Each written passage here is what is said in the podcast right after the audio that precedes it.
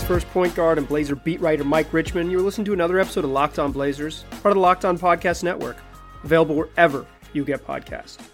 Today's episode, we're continuing our week long focus on the best team in Blazers franchise history. If you missed the first one of these, still available for in your feed. It's called Best Team in Blazers History. Just go back one. But I think generally both of these episodes are going to function like bottle episodes. You won't need to have listened to one of them in either order. So if you're listening out of order, that's totally fine. There are no rules here on Locked On Blazers. The only rule is that enjoy is that you should enjoy it. So if you're enjoying it, good job. But what we're doing this week across the whole Locked On Podcast Network is the best teams in franchise history for every team in the NBA. So if you want to sort of visit other great teams in the history of the league, every other Locked On NBA show is venturing down a similar path. Probably not in the same manner I'm doing it. That's the beauty of the network. But every team in the league, we've all got Locked On shows. Every team in the league is represented by a Locked On show, and every team is is being covered their best team in franchise history. So you can check it out there across the network. But for our purposes, the best team in Blazers franchise history is the 1977 championship team. I think there's other contenders. In fact, in the previous episode, I listed out uh, nine other teams that would have been considered, but I don't really think it's it's debatable. I think this is the best team in franchise history. I think there's a lot of teams battling for number two, maybe three or four teams battling for number two, and then a handful of iterations of teams that could lay claim to the somewhere between the fourth and tenth best team in the history of the franchise. But the number one team ever, the best team ever, the only champion the Blazers have ever fielded, that 1976 77 squad, featuring Lionel Hollins, Bobby Gross, Dave Twardzik, Bill Walton, Maurice Lucas, Corky Calhoun, Herm Gilliam. Who am I forgetting? Johnny Davis, Lloyd Neal, Larry Steele. Coached by Jack Ramsay, the greatest coach in the history of the franchise, in large part because of what happened this year. What happened this year was that they cruised through the Western Conference playoffs, swept the Lakers in the Western Conference finals, and came back from a 2 0 deficit to beat the Philadelphia 76ers in the 1977 championship. But what I want to talk about in this first segment is where it started. And where it started was, it's kind of hard to maybe pinpoint the origin of these things. It probably started in the ABA dispersal draft when the Blazers landed Maurice Lucas, who was the best power forward in the, in the ABA, and Dave Twardzik, the pinball, a guy who ended up shooting over 60% from the field during his championship season. That is not something I knew until I started doing research on this team. The known for sort of uh, getting into the paint and pinballing around, the diminutive Dave Twardzik was uh, incredibly crucial on this team on the wing. So perhaps the origin of this team, the origin of, of this team being so special, they had never won more than 38 games. They'd never made the playoffs. Uh, after the Blazers were founded in 1970, so the first six seasons of the team they were not good. They were just a, this was an expansion team doing things that expansion teams do.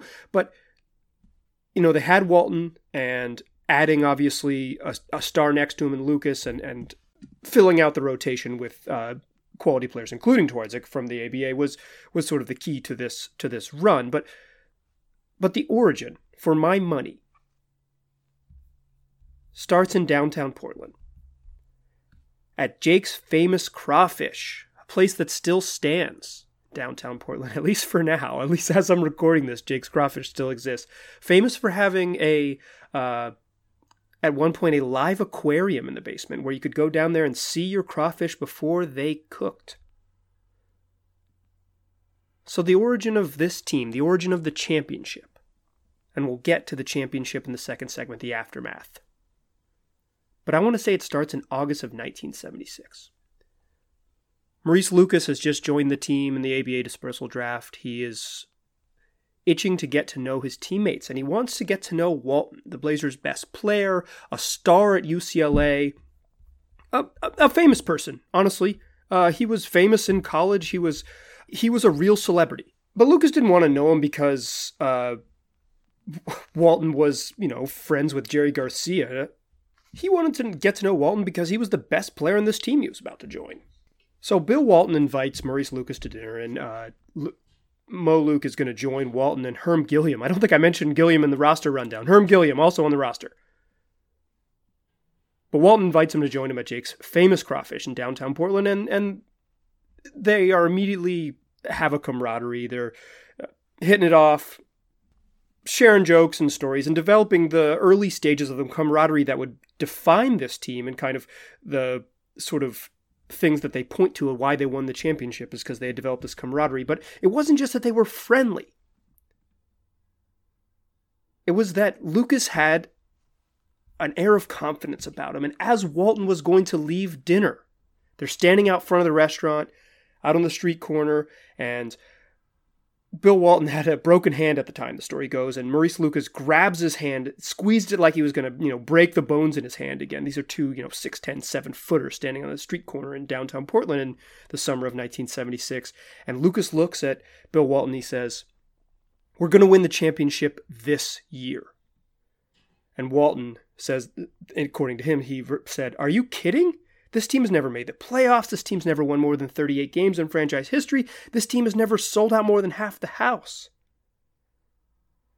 And Lucas locked eyes with him and maintained that gaze, squeezed his hand even harder, and said, We're going to win the championship this year. And that's it.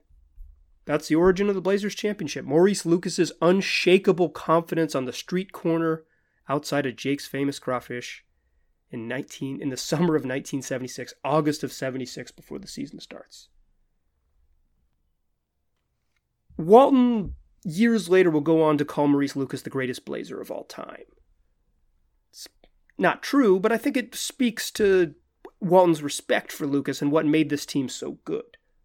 And in a lot of ways, Maurice Lucas's confidence epitomized what was going to make this Blazer team so great. He was incredibly tough and incredibly confident in his abilities. So when the Blazers were the third best team in the West, they were unshakably confident. Down 2-0 in the NBA Finals against Philly, Maurice Lucas gets into a fight and gets ejected in game 2 and then goes over and offers an intimidating peace quote unquote peacemaking handshake to begin game three, a turning point in the series authored by Maurice Lucas, first for basically squaring up and trying to fight Darryl Dawkins, and then for this dramatic peace offering handshake. The story goes that maybe Darryl Dawkins was mad at Dr. J and, and the rest of the 76ers for not having his back, whereas the Blazers had each other's backs and they were rallying behind this fight, whereas the Sixers were kind of like, hey, why, you know, why did it go that way? And it went that way because Maurice Lucas was the enforcer and he took no BS. He wasn't going to back down from anyone. And he believed from the moment he arrived in Portland that this team was a championship level team. So for me, that's the origin of the greatest team in the history of the Blazers franchises. It starts at dinner and it starts with Maurice Lucas's unshakable confidence. In the second segment, I want to talk about what happened after the championship. This is where the championship started there on the street corner in August. It ended in June 77. I want to talk about what happened immediately after the horn sounded and the next day in Portland, the uh, Blazer Mania taking its full shape. But before I do that, I want to tell you about MyBookie. Sports have come to a screeching halt with basketball benched and pitchers off the mound, but our friends at MyBookie aren't going to let it get you down. Stay sane and stay entertained with access to your favorite games like blackjack, roulette, slots, war, and more. The fun doesn't have to come to an end with MyBookie. If video poker's not your thing, MyBookie still got you covered. They've got a host of live casino dealers online. That's right, they have professional dealers at their tables live on site 24 7. Even if your favorite squad is sidelined because of the pandemic, MyBookie has you covered. They've partnered with some of the leading esports brands to bring you wagers on virtual action straight from the court in NBA 2K20. Plus, you can even wager on the shifting odds of political bets. You can trust the industry leaders in times like these. They're reliable, upright, and best of all, they pay fast when you win. So, Visit mybookie.ag and use promo code LOCKEDONNBA for 150% bonus on your first casino deposit. That's promo code LOCKEDONNBA and receive 150% cash bonus on your first deposit and you can claim those extra funds all the way up to 750 bucks. Use promo code LOCKEDONNBA to, oct- to activate the offer. That's promo code LOCKEDONNBA. You spin, you win, you get paid. So we talked about the origin of the Blazers championship. A story that probably draws a little more credence because of how the season ended, but I love I love the idea of Maurice Lucas just squeezing Bill Walton's broken hand and telling him that they're going to win the championship. And then going out and delivering. But what I want to talk about is not the 76-77 season or even the playoffs. I we recapped the playoffs in the previous episode. Like I said, you listen to these out of order. Go back best team in Blazers history. We've got to run through what made this team so good, game by game, essentially. But I want to tell a couple more sto- stories because I think the stories make this team. The personalities, in a lot of ways, make this team, but also just Portland in the 70s. Uh, sort of makes this team as as the backdrop for for uh, what what is the best team in, in franchise history, an outpost in the Northwest. So let's talk about the chaos. You know how the you know how it ends. Blazers down 2-0 in the 0-2 in the NBA Finals. Come back and win four straight. They win Game Six in the Memorial Coliseum. Uh, Philly has three chances in the final 15 seconds that uh, that could have tied the game and sent it overtime. The final one misses. George McGinnis gets a really good look at it. I don't know what Maurice Lucas is doing on that inbounds play, but McGinnis gets a really good look at it. Ball comes out. Walton tips it away. Johnny Davis runs down the ball, the the loose rebound, and then when it's over, when the buzzer sounds, it just all hell breaks loose in the in Memorial Coliseum. Uh, there are two gentlemen climb up on the stanchion, climb up on the, and they're standing on the rim. There's pictures of them on the rim, you know, waving their shirts over their heads. There's great images of uh, Bill Walton kind of wading through a sea of fans to try to get off the court at the end, and and uh, in the in the locker room afterward, there's reportedly there's just fans like who have spilled into the locker room. It is full on chaos. And here's my favorite story from that chaos. There's just you know champagne spilling. They're doing interviews right in the right in the locker room in those days. It's not like there's like a uh, setup like there is now where they bring people out for a press conference, bringing the TV cameras into the locker room. I guess they kind of still do that, but it's not the same exact way. But uh, there's just there's fans in there, so there's just it's totally a chaotic scene. And Lionel Hollins, who's a point guard on that team and then a longtime NBA coach, um, he's he, he has a memory of getting into the locker room and just seeing as many fans as players is in there and he's he's he's kind of like okay this is chaos and he goes to leave and when he's walking to his car in the parking lot of the Memorial Coliseum there's a guy wearing his jersey wearing the Lionel Hollins game jersey. As as he leaves and Hollins realizes that this dude has gone to the locker room and taken his jersey but he doesn't do anything about it. Instead, years later, this is after this is like 2003, and Hollins is uh, the coach of the Memphis Grizzlies and and uh, has been in the league, you know, basically since then, but is is 40 years removed from the 35 years removed from the championship. He sees that there's a guy selling his game worn Game Six of the 1977 NBA Finals game worn jersey on eBay. So Hollins reaches out to him and says, "Yo, I'm I'm Lionel Hollins. That's my jersey. And, you know, Hollins is, is well, he's well paid, well compensated. He's, it's an NBA coach. It's a it's a multiple comma salary, and says I'll pay whatever price you want. And the fan, according to Hollins, says, "Give me an autographed jersey of Jerry West, and you can have it for free." Well, Hollins had worked for the Clippers for a little bit worked for the Grizzlies when uh, Jerry West was involved with the Grizzlies, so he had a connection to West. I mean, he, he, probably a connection to West just by virtue of being in the around the NBA for 35 years. But in any case, Hollins tracks down Jerry West, gets him to autograph a jersey, and sends it to this eBay dude, and gets his jersey back in like 2004. incredible, the incredible chaos take you 35 years to get your jersey back. I love that scene. I love the idea of that scene. I love someone going into the locker room and sort of the chaos of of uh, NBA finals. Now there's so much crazy security. It's hard for me, a credentialed media member, sometimes to get into the locker room without someone grabbing my tag or whatever and looking at it. Um, there's places in the arena now. Uh, you know, when the Blazers made the Western Conference Finals this year, there's places in the arena you're just not allowed to walk. They close off things. So the idea that fans would be that the chaos of Memorial Coliseum, which is a tiny little building now in, in, in comparison, it wasn't it wasn't necessarily then by uh, NBA arena standards, but the idea that you could just sort of spill the 150 feet from the stands back to the locker room seems very believable to me. Uh, and if you know there's 15,000 people in the building, 11,000 people in the building, uh, I, I I can only imagine the other types of chaos between guys on the rim and guys stealing jerseys that were going down.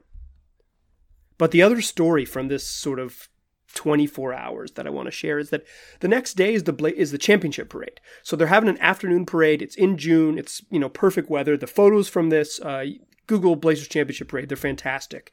Uh, the Oregonian has a ton of really excellent ones. I think even for sale. But uh, the there's reportedly half a million people who come down to the championship parade. There's people spilling out of skyscrapers. They're lining Broadway and downtown Portland. Uh, there's there's fans that you know guys are riding through in cars and convertibles, kind of in waving. You know now they're on like these double decker buses, but then they're on these like you know old just open air convertibles, and there's fans jumping on the convertibles and they're dragging on the ground. But uh, the story I want to share is so so Hollins leaves right, and Bill Walton leaves the arena that night and he's they're partying and whatever and and Walton says that he kind of it's kind of blurry for him leaving the arena. The game ends it's all it's all uh, it's kind of blurry and the next thing he remembers is waking up at Lionel Hollins' house the next morning. And according to Walton Lionel Hollins says hey man we got a parade. We got a parade today. And Walton goes what do you mean a parade today? We're going to the championship parade downtown this is a uh, you know who knows the validity of the story, but very believable that Bill Walton uh, might not might have partied a little bit and not really had no idea that there was going to be a championship parade. Something that t- seems from my you know three or four interactions, I've, I've had one long form interview with Walton where I sat with him for about an hour and a half. But in my interactions with him, uh, seems pretty believable that this type of thing would not be on his radar. So when Hollins says, "Yo, we got a championship parade," says, "Cool." I got to go get my bike. He hitchhikes across town, which I guess in the 70s in Portland was a totally easy, believable thing you could do. Grabs his bike, bikes to the parade, which is in downtown Portland, to get in the car, and while he's there, his bike gets stolen. The great mystery of time is who stole Bill Walton's bike? Who on earth could ride a bike for a seven footer? Walton had another bike or got a bike his bike back because by that summer of 1977 he's like he rides to the Oregon coast with a with a newspaper reporter. Uh, there's there's even video of it in this great Blazers documentary Blazers Fast Break of him riding out to the Oregon coast and ordering this is unrelated to the championship parade, but a great Walton story nonetheless, where he he goes out and he's uh, rides to the coast. You know, it's about seventy miles from Portland, maybe eighty, between sixty and eighty, and uh, he orders this just insane breakfast in the film that's like three pancakes and uh, oatmeal and bacon and eggs. It's it's fantastic. So Walton, avid bike rider, wakes up on a basically on his friend's floor, on his friend's couch, realizes that he needs to go get his bike, rides to the rides to the parade and gets his bike jacked. Just an incredible, an incredible story. And I think these stories, these personalities, these this, the kind of lore of this team add to why I think it's unquestionably the greatest team in franchise history. I wanted to share with you a couple of these stories. What I want to close the show with is talking about the great one time champions in NBA history. So that's what we'll do to close out the show. Kind of put these 77 Blazers in context of the other one time champions in, in NBA history. Still locked on Blazers still a pass first point guard. I'm still Mike Richman.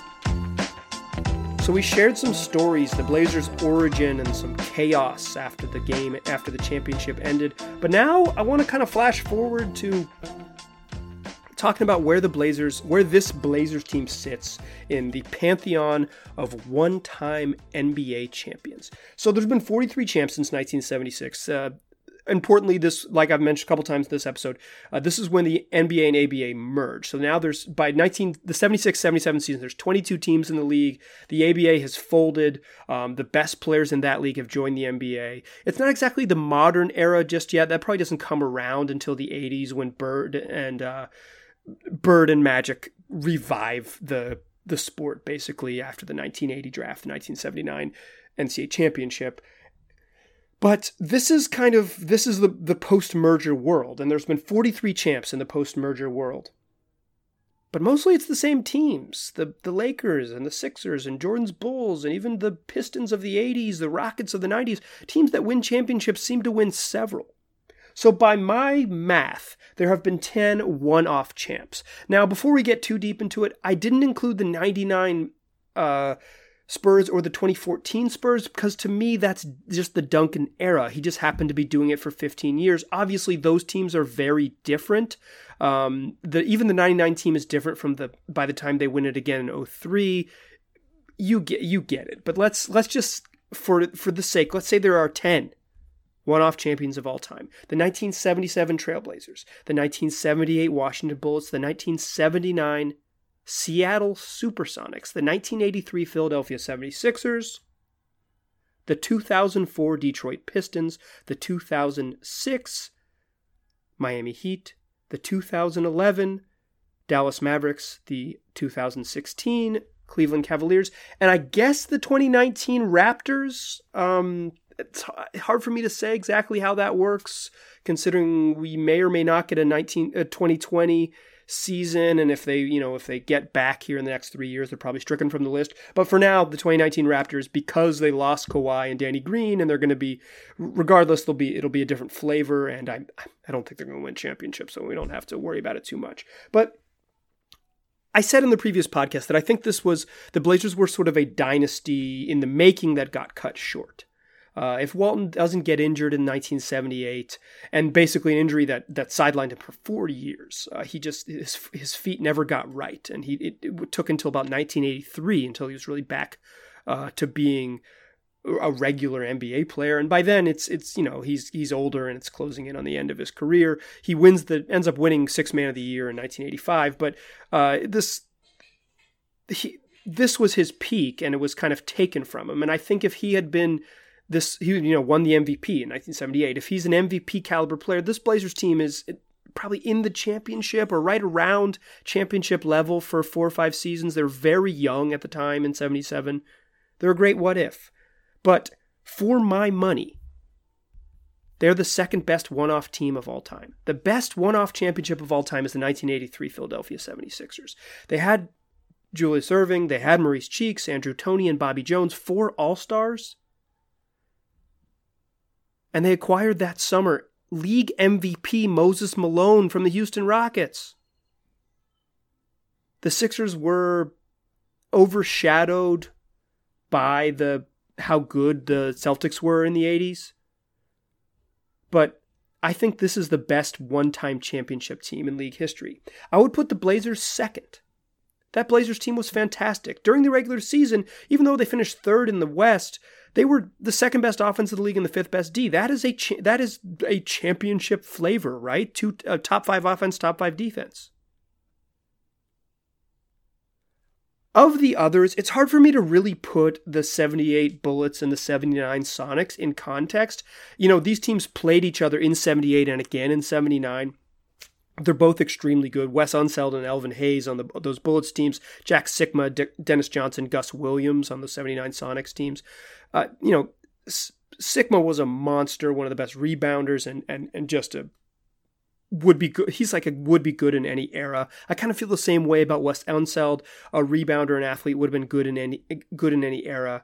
Um, Dennis Johnson obviously went on to have a great career with the Celtics in the 80s. Hard for me though to really just because of where they happened in my lifetime, and that would be well before it started. Hard for me to put them in context. The 79 Sonics were the best defensive team in the league. They were league average defense. The 78 Bullets were 10th on offense, 9th on defense. These numbers courtesy of basketball reference. And I and I don't want to make the argument that these stats mean anything, but sort of like if I'm ranking these uh, one-off champions, being the best defense in the league during the regular season has to be has to mean something. Like that those numbers have to mean something to me but i don't i can't tell you for with real confidence that i can put them in, a, in sort of a meaningful ranking. But beyond that i think the 2016 Cavs are the third best uh, one-off championship team of all time. That might be recency bias it might be lebron james bias but i think this was a I think this Cavs team with LeBron and Kyrie and Kevin Love was as good a team as we've had in the last 10 years. They just kept running up against the Warriors, who were the best team we've had in the last 10 years. The reason that the Cavs are a one off championship team is because, A, LeBron left. My guy likes to leave. Uh, and also because they just, you can't overcome how good that Warriors team was. The next team that I'm ranking the one-off teams is the 2004 Pistons. This team made six consecutive Eastern Conference Finals. They made the championship again in 2005 and lost to the to the Spurs. But this team, which traded for Rasheed Wallace at midseason and changed their chan- their trajectory from a a really good team to a elite team to a championship team. Ben Wallace, Chauncey Billups, Tayshaun Prince, Rip Hamilton. The 04 Pistons are your fourth best one off championship team of all time. Next on the list, I'm going to put the 08 Celtics, uh, the only dynasty to ever win one championship. You'd think the way that people remember the uh, Paul Pierce, Kevin Garnett, Ray Allen Celtics, the Boston Three Party, if you will, that they were a multi time champion. No, they won one, they went to a couple. Um, you know, they lost in 09 in the second round of the playoffs, got back to the uh, championship in, in 2010 and lost, but the 08 Celtics, I think they're your fifth best one off team of all time. Sixth, I have the Sonics. Seventh, I have the Bullets. I can't really speak to them too much. I've I've watched a lot of Sikma highlights in my time. A guy I love. I've uh, Wes Unseld is kind of like a someone I wish there was more of on YouTube because I think uh, he's he's someone as a rebounder and outlet passer I would really love his game. But they're ranked there listen, if you're a listener who who knows more about these late 70s teams, hit me up. We'll talk about them. I'll bring you on the podcast so we can talk about the uh, 79 Sonics and 78 Bullets. After that, the uh, the next team on the list is the 2006 Miami Heat. This was the end of Shaq's great greatness, um, the end of his run of being a really good NBA player, and the beginning of Dwyane Wade's ascendancy. I kind of think Dwyane Wade's overall career is a little bit overrated, but I think his peak is underrated. I think peak Dwyane Wade was um, maybe the best player in the league very briefly. Uh, certainly right up there in 2009. Um, and he with you know the help of getting to the foul line a lot and the refs, willed the Heat to this victory over the Mavericks in 2006. Next on my list, 2019 Raptors. This team was just really good. Um, I think a lot of people think that they kind of like got the sort of there's some sort of bias. They got Kawhi and he kind of willed them to it. But their trick was that they had really good players. Fred VanVleet grew up somehow during the playoffs. Uh, maybe because he had a kid and that like unlocked his superpowers. Kyle Lowry has been really good. Um, he just would shoot bricks when he played against LeBron James. But he's he's probably the greatest Raptor ever. Apologies to Vince Carter and DeMar DeRozan. And I'm glad he got that championship run. Marc Gasol incredibly functional. Danny Green, one of the great role players in the history of the game. Go Tar Heels. Uh, Serge incredibly functional as as another big man. They just they they were just really good. That was their secret is they had a bunch of good players. Speaking of a team with a bunch of good players, my last team on this list, and I, I kind of wavered where to put them. I, I, I didn't exactly know where to put those 08 Celtics and the 06 Heat and, the, and, the, and this last team, the 2011 Dallas Mavericks. I don't, this team just wasn't that good during the regular season. It was just that when Dirk caught fire for six weeks, he was the best player in the NBA. I think they were better in the playoffs than they were during the regular season. They were a matchup nightmare because they had depth. You know, in the second round, Peja Stojakovic just absolutely destroyed the Los Angeles Lakers. And then when they played the Oklahoma City Thunder, he wasn't athletic enough and he got benched and did not play for the rest of the of the playoffs, basically. I don't think Jason Terry as a second best player. I, I just there's seemingly everyone on the list has a better number two than Jason Terry. Not to diminish his career, but just in terms of of of you know, Jet was a, a good player for a long time. You don't play 15 years in the league and, and contribute the way he did on those te- on at the level he did without being good. But he, as a number two, he seems like a, a pretty big drop off number two compared to the rest of these teams. I think that's an important characteristic. Who was who was the number two guy? I think Dirk as the number one guy is pretty elite. Uh, a lot like Kyle Lowry, and not in the same way because I think Dirk's an all time all time great and Kyle Lowry's an all time good. But Dirk getting his moment in the sun here. So there you go. I wanted to run off the all the one-off champions. The Trailblazers are the second best one-off champion of all time. I really wanted to do this to highlight how rare it is that teams win NBA titles. People who wear Lakers jerseys win NBA titles. Guys who play with Michael Jordan and Tim Duncan win NBA titles. Having Steph Curry or LeBron James helps you win NBA titles. There are so few teams that, that break through. 10 times one off champions in 42 seasons, 43 seasons. It is so rare. The 1977 team, what they did was so rare. So appreciate it.